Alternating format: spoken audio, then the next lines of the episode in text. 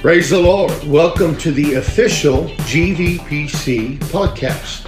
My name is Pastor Kris Keyes. I am the pastor of Gila Valley Pentecostal Church in Safford, Arizona. We're so glad to have you here listening to this podcast. We pray that it richly blesses you. And God bless you.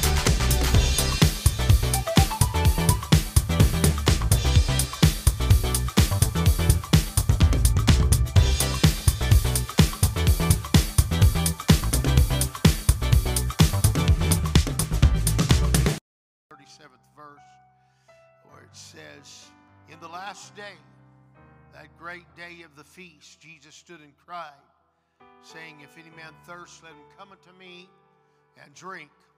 He that believeth on me, as the scripture has said, out of his belly shall flow rivers of living water. But this spake he of the Spirit, which they that believe on him should receive. For the Holy Ghost was not yet given, for because that Jesus was not yet glorified. Amen. Amen. Thank you, Jesus. We are, and I, I am, uh, if you're standing, you can be seated. Amen. Um, I, I'm right now in my Bible reading, and I've mentioned this several times, and I would encourage you to, to if you're not reading on a daily basis, you need to be reading on a daily basis. You don't have to read as much as I do. You can even read more than I do. Doesn't matter. Just spend some time reading the Word of God. I typically read about five chapters in the Old Testament and two to three chapters in the New. I was reading two, five in the New, but I've slowed it down a little bit. But uh, so I'm reading about two to three chapters. I'm in Ezekiel and I'm in Acts, so they they uh, both fascinating books and. I, have noticed, I've mentioned this before, that when I, when I read, every time that I read, I find myself finding new things and being fascinated by the things that I come across as I read the Word of God. um, Jeremiah has always been a difficult book for me because it seemed Jeremiah and Lamentations, yet, yet the last few times I've read them, they have been fantastic to me. And so many things have opened up for me and them. Ezekiel has always been a, a book that is so filled with imagery, and yet it, again, something that is opening up for me. But I'm in Ezekiel, and I've noticed something about the book of Ezekiel. I'm only about into Ezekiel, the 10th chapter, I think it is. But I, I got to, I noticed a few things and began to study ahead. There's a couple of rivers that are mentioned in the book of Ezekiel there's a river, Chebar, eh, eh, Chebar or Chebar, uh, Chebar, I don't know how to say it, but say it however you want to. Ezekiel 1 and 1 says, Now it came to pass in the 30th year, in the fourth month, in the fifth day of the month, as I was among the captives by the river of Chebar, that the heavens were open and I saw visions of God. Now, this is likely one of the rivers that is mentioned in, um, in Psalms 137. If you'll notice, there were several rivers. If Euphrates was one of them, there were several rivers that actually ran through and around Babylon. And then there was a series of canals uh, that ran through the area. And this was probably one of the canals, and he referred to it as a river, and so they would refer to them as rivers. But in Psalms 137 and 1, it says, By the rivers of Babylon, there we sat down, yea, we wept when we remembered Zion. Zion. Uh, we hanged our harps upon the willows in the midst thereof.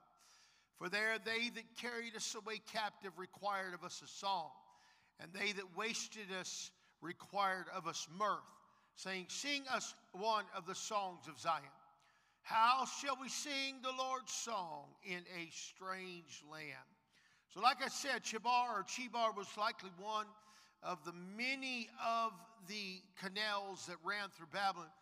But when they talked about the rivers of Babylon, there was a bit of a negative connotation that was there because, because they said, We sat by the rivers of Babylon They no longer were sitting by the rivers of Israel. They no longer sat by the river Jordan. They no longer fished in the Sea of Galilee and bathed in the Dead Sea and so on. But they sat by the rivers of Babylon, and Babylon was a great, great city. There were gardens, the hanging gardens of Babylon. It was a beautiful place, no doubt. It was the most cosmopolitan city in the world of that time. And yet, when they sat there, they said, We cannot sing the songs of Zion in this place. How can we sing the songs of Zion, the songs of the Lord in a, in a strange land? And Ezekiel was there in that place of captivity and mourning. He was a captive. He had been brought a few years before. He'd actually been brought a few years before um, before Jerusalem was destroyed and prophesied of the destruction of Jerusalem when Zedekiah was king there and he continued to be uh, a captive in Babylon probably until his death. And God, though, transported him several times uh, back to the land of Israel by the Spirit and uh, showed him the destruction, the ruin, and the eventual redemption and deliverance of Israel. You find there in, I forget what chapter it is, where God brought him to valley of dry bones. We've talked about that many times and, and so on. So we find that, that there is a one river that he set by at the beginning, and then near the end of the 47th chapter, he talks and describes uh, another river. Ezekiel 47 and 1 says, Afterward he brought me again unto the door of the house. And behold, waters issued out from under the threshold of the house eastward. For the forefront of the house stood toward the east, and the waters came down from under the right side of the house at the south side of the altar. He's talking about the temple. Then he brought me out of the way of the gate northward and led me about the way without unto the utter gate by the way, and looketh eastward, and behold, there ran out waters on the east side. And, the, and when the man that had the line in his hand went forth eastward, he measured out a thousand cubits, brought me through the waters, and the waters were to the ankles. And again he measured a thousand, and brought me through the waters, and the waters were to the knees. Again he measured a thousand, he brought me to the water, and the waters to the loins or to the waist. Afterwards he measured a thousand. It was a river that I could not pass over, for the waters were risen, waters to swim in a river that could not be passed over. Now, when we begin to talk about this particular river, we, we know that, that much of what Ezekiel did was imagery, it was typology, it was, uh, uh, uh there, there's another word that I'm trying to think of, but it, it was shadows of things to come, as prophetic things. But when we begin to talk about this, it's, it's fascinating because there are a couple of things that indicate that that river or river like it were, uh, are, uh, we actually find it in heaven because in Revelations, the, uh, uh, let me see if I can find it real quickly. Um, in Revelations, the 22nd chapter said, He showed me a pure river water of life, clear as crystal, proceeding out of the throne of God and of the Lamb. And so there, there, there's that river. And then, but we look at the location and that's not this river.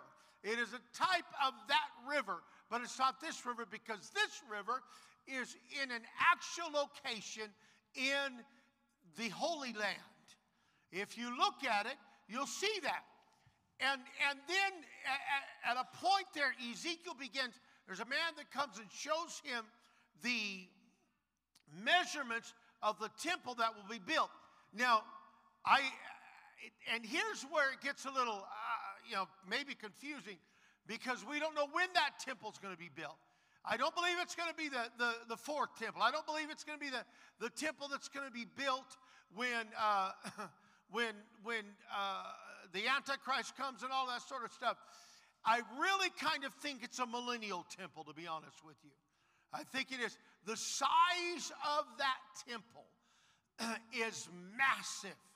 If you look at the, the, the size of that temple and the building, all of the apartments in it, all of the things, it's, it may even it may not even be on the Temple Mount. I don't know. Or they may have to build up the Temple Mount. It's, it's huge. And then this river that comes out from under the temple.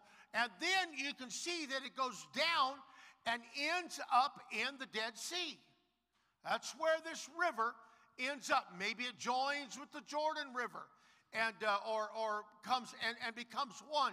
But it ends up in the Dead Sea. And, uh, and so, and there's several reasons why we see that.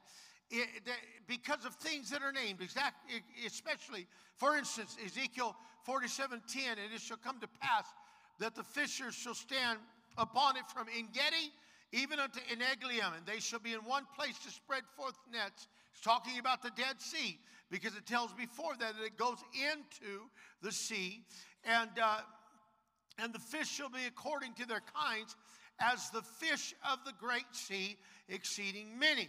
It means from the north shore, these locations are the northeast shore to the southeast end uh, of the Dead Sea. So this is an actual location where it runs down into the Dead Sea. The Dead Sea is no longer the Dead Sea, it becomes the living sea, and there's as many fish varieties in the Dead Sea as there is uh, in the uh, in the Mediterranean Ocean. Uh, but however, with all of this, and I'm gonna I'm gonna uh, get back to some things, but I believe there's an absolute spiritual aspect uh, of this story and this type of a river. Um, in reading, it was either today or last night, I don't remember, and I was I was looking at it, and I noticed that when the man took Ezekiel out into the river, that he walked out a thousand cubits. A thousand cubits is basically 18 inches. Walked out, or our cubit is basically 18 inches. He walked out a thousand cubits, and the water was up to his ankles. Uh, and then he walked out another thousand cubits, and it was un- up to his knees. And he walked another thousand cubits, it was up to his waist. And then he walked another thousand cubits, and it was a river to swim in. And I got to thinking, that is a big river. Because that's 8,000 cubits if to the middle of it was 4,000. That means 12,000 feet. That means two, almost two and a half miles wide.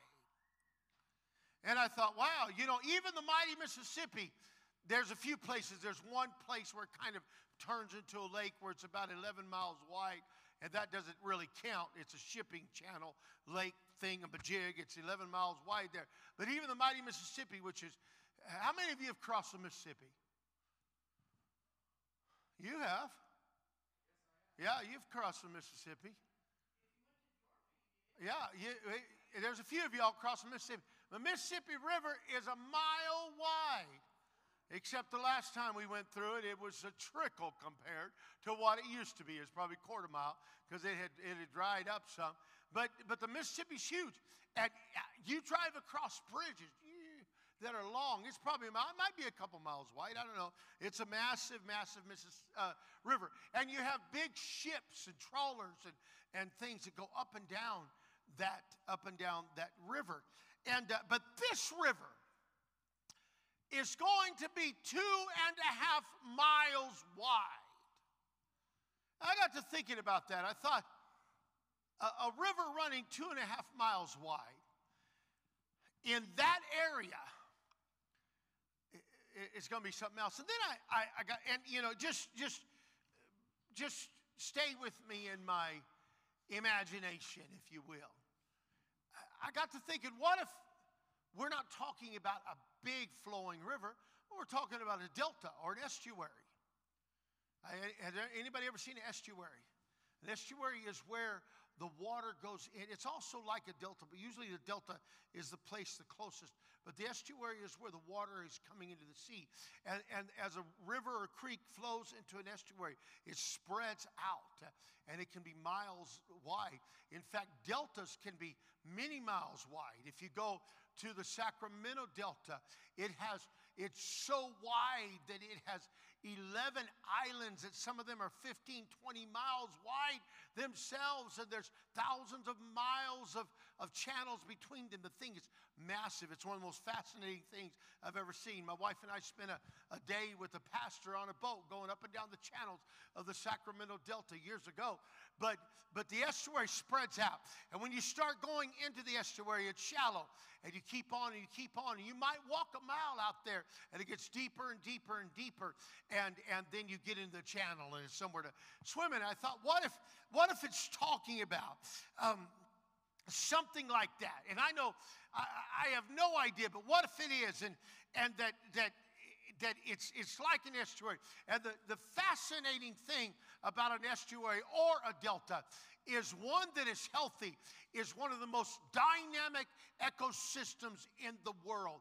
Every kind of fish, uh, every kind of animal, every kind of bird, every kind of amphibian, every kind of everything plants are growing there, trees are growing there.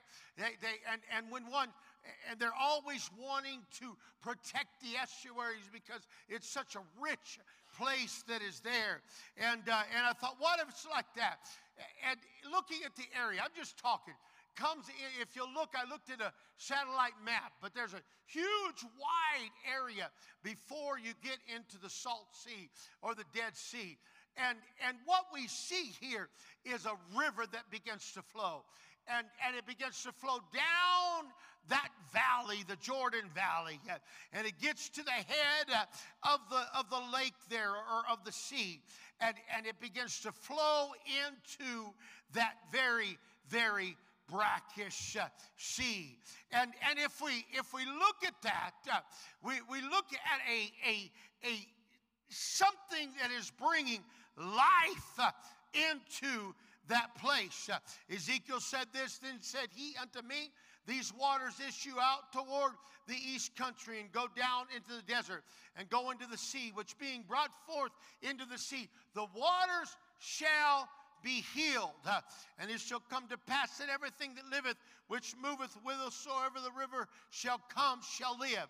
And there shall be a great multitude of fish, because these waters shall come thither, for they shall be healed, and everything that liveth whither the river cometh.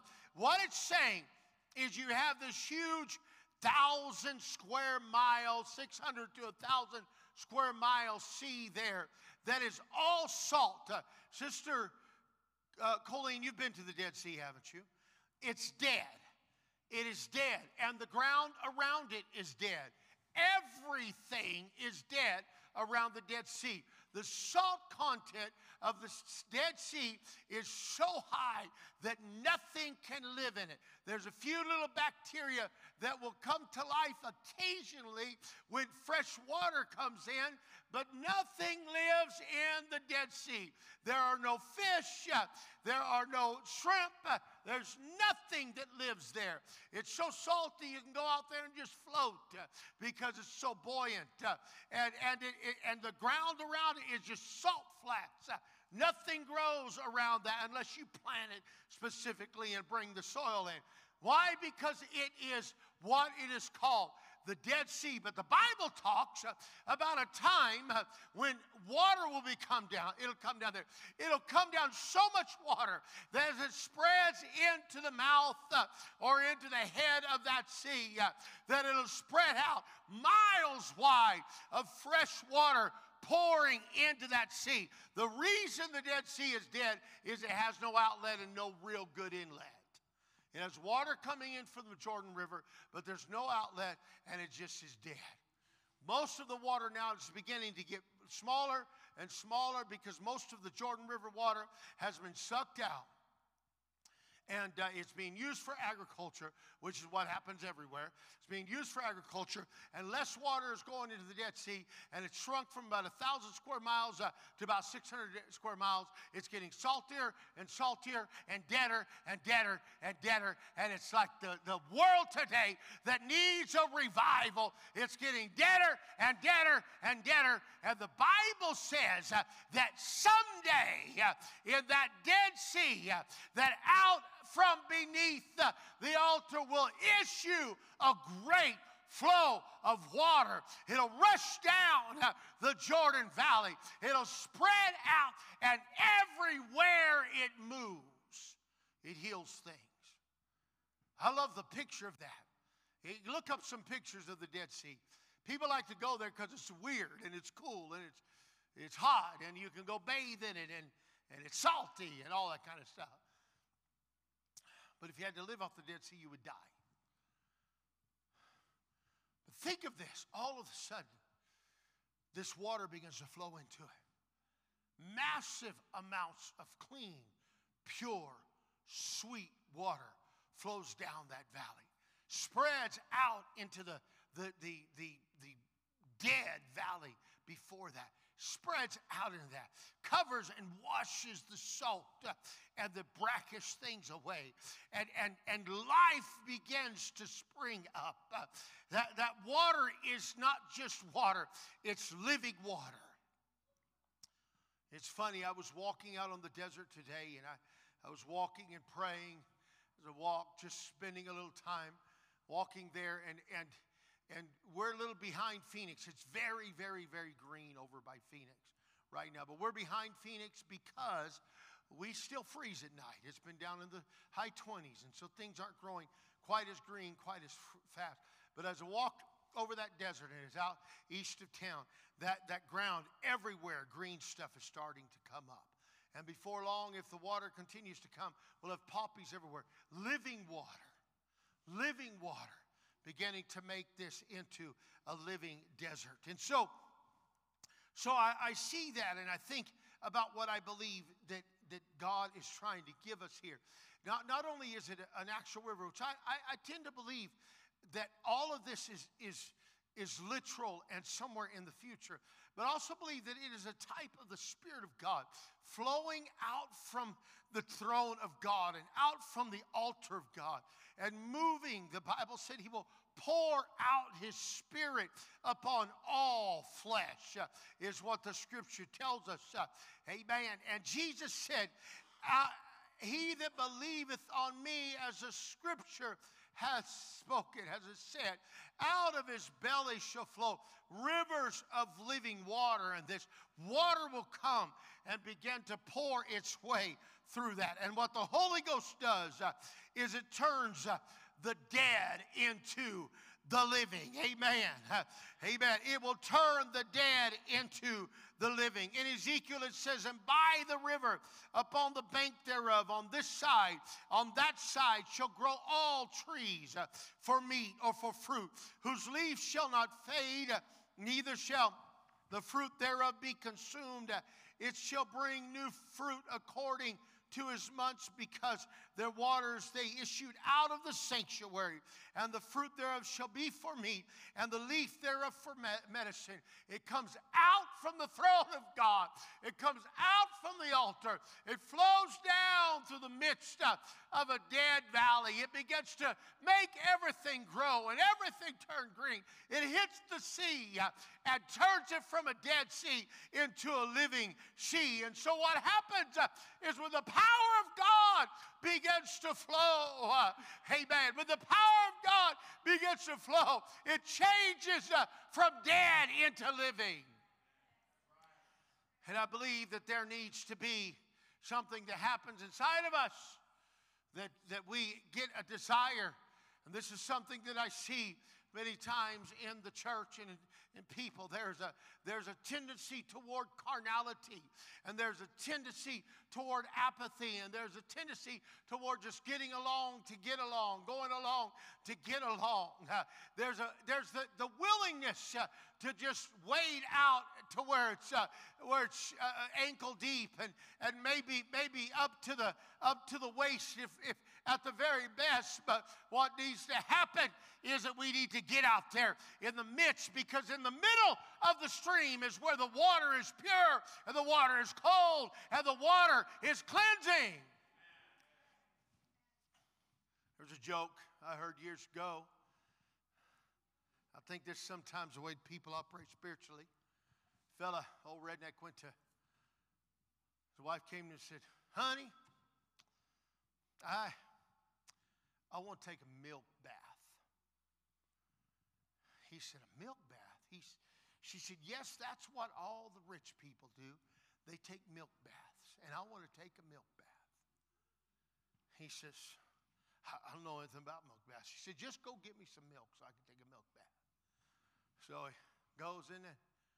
He goes to the clerk at the store. He says, You know, fella, he said, My wife wants to take a milk bath. He said, So I need get some milk so she can take a milk bath. He goes, You want pasteurized? He says, No, just up to hips. She can splash it the rest of the way.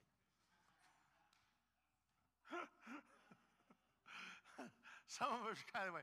Oh, we'll just get up here. We'll splash it the rest of the way in the river. Amen. Hope y'all got that. If you didn't get it, you can come to me later on.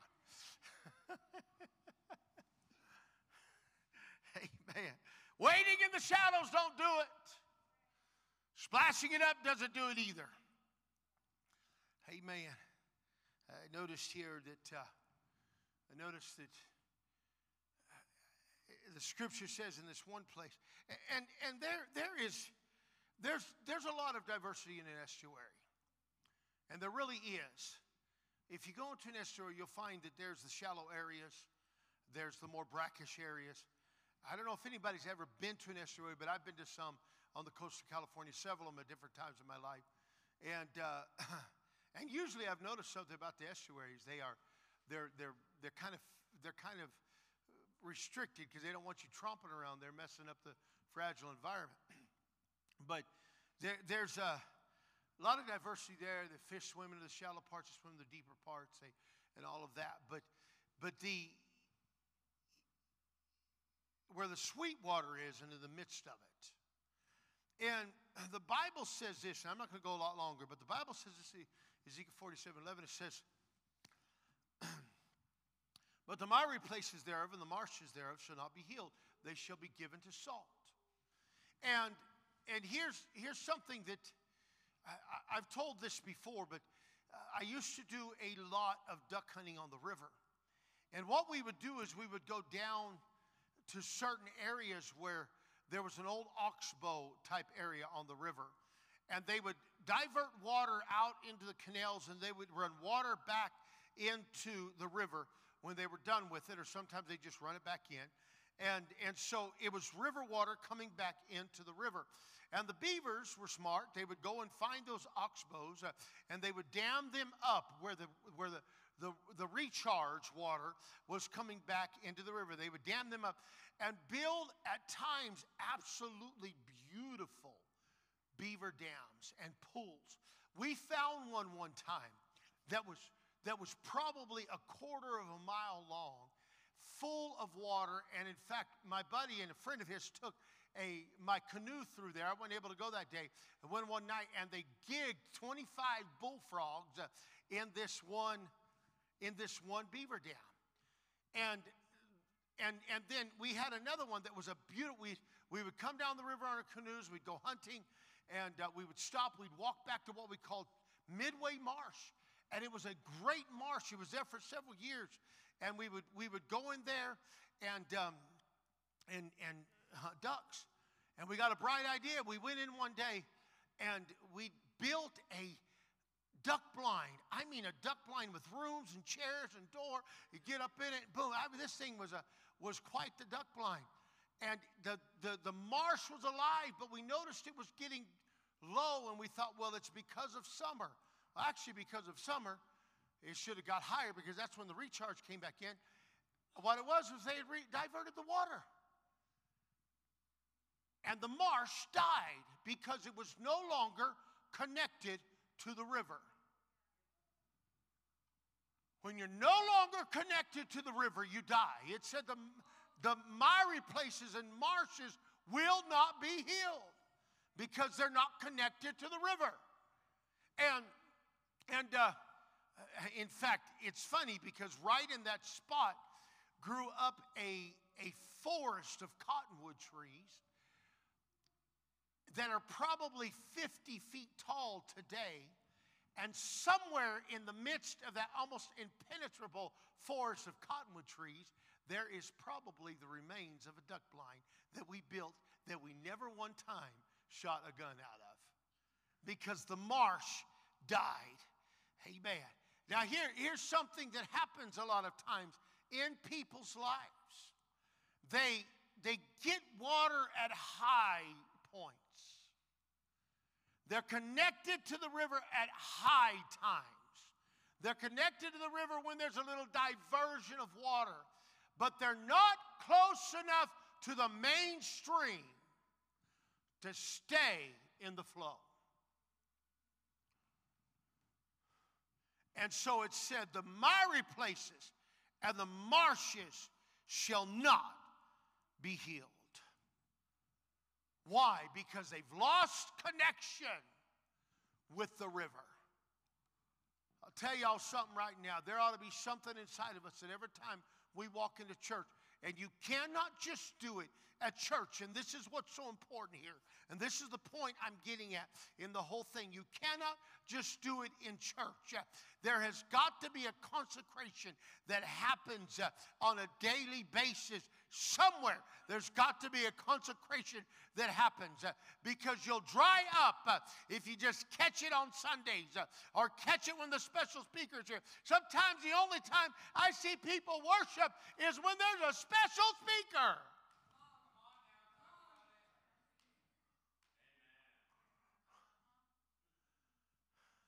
Brother Soul's here. You're a miry place and a salty place. You're going to die like that. You got to get a hold of the channel. Amen. It's rough whenever you don't have water to get out there here.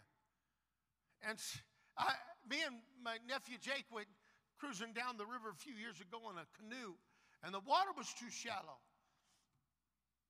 We dragged that stupid canoe half the way. Caught some fish, but we dragged that canoe. Most of the time, I let Jake drag the, drag the canoe. He was younger and stronger. We decided we weren't going canoeing down that river anymore because there wasn't enough water. Sometimes we're just dragging because there's not enough. But when the flow is there, you find, and that was a trick. We were trying to get that boat to go where the flow was. Uh, we get caught up on the rocks and the sandbars and all of that. You find the flow, you get in the flow, you stay in the flow. That means we worship, uh, we're in church, uh, we're praying, uh, we're seeking God. How many lives have I seen that have become dust bowls? Just dust bowls. Sooner or later, they drift away because there's no life in them. Oh, let's stand and worship the Lord right now. I love you, Jesus. I love you, Jesus. I love you, Lord. God, you are worthy to be praised. Come on, let's love the Lord for a moment. Hallelujah, hallelujah.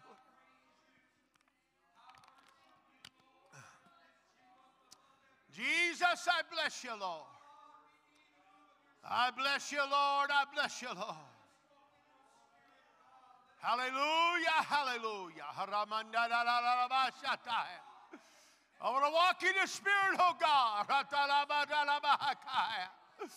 Oh, Jesus, Jesus, Jesus.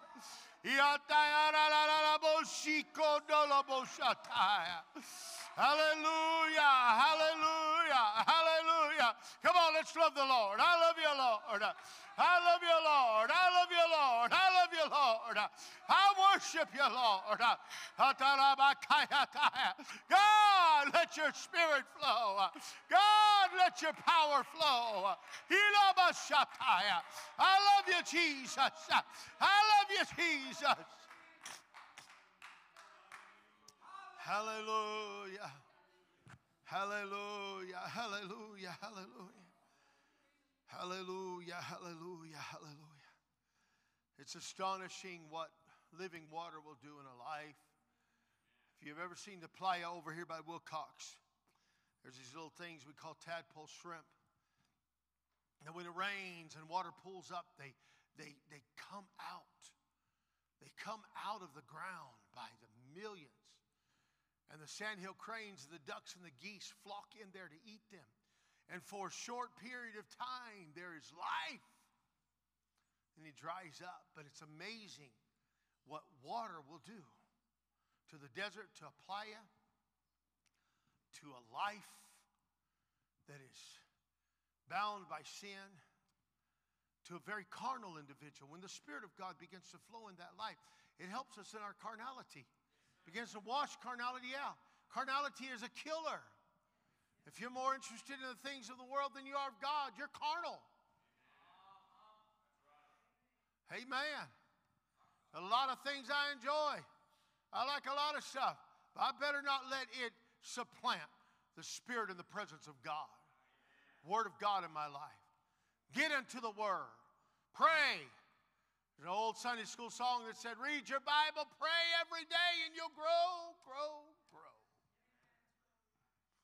Amen. Amen. Amen. Don't let the sour, acrid water of the world get in. Don't let the poisonous stuff get in your life. It'll tear you up. Amen.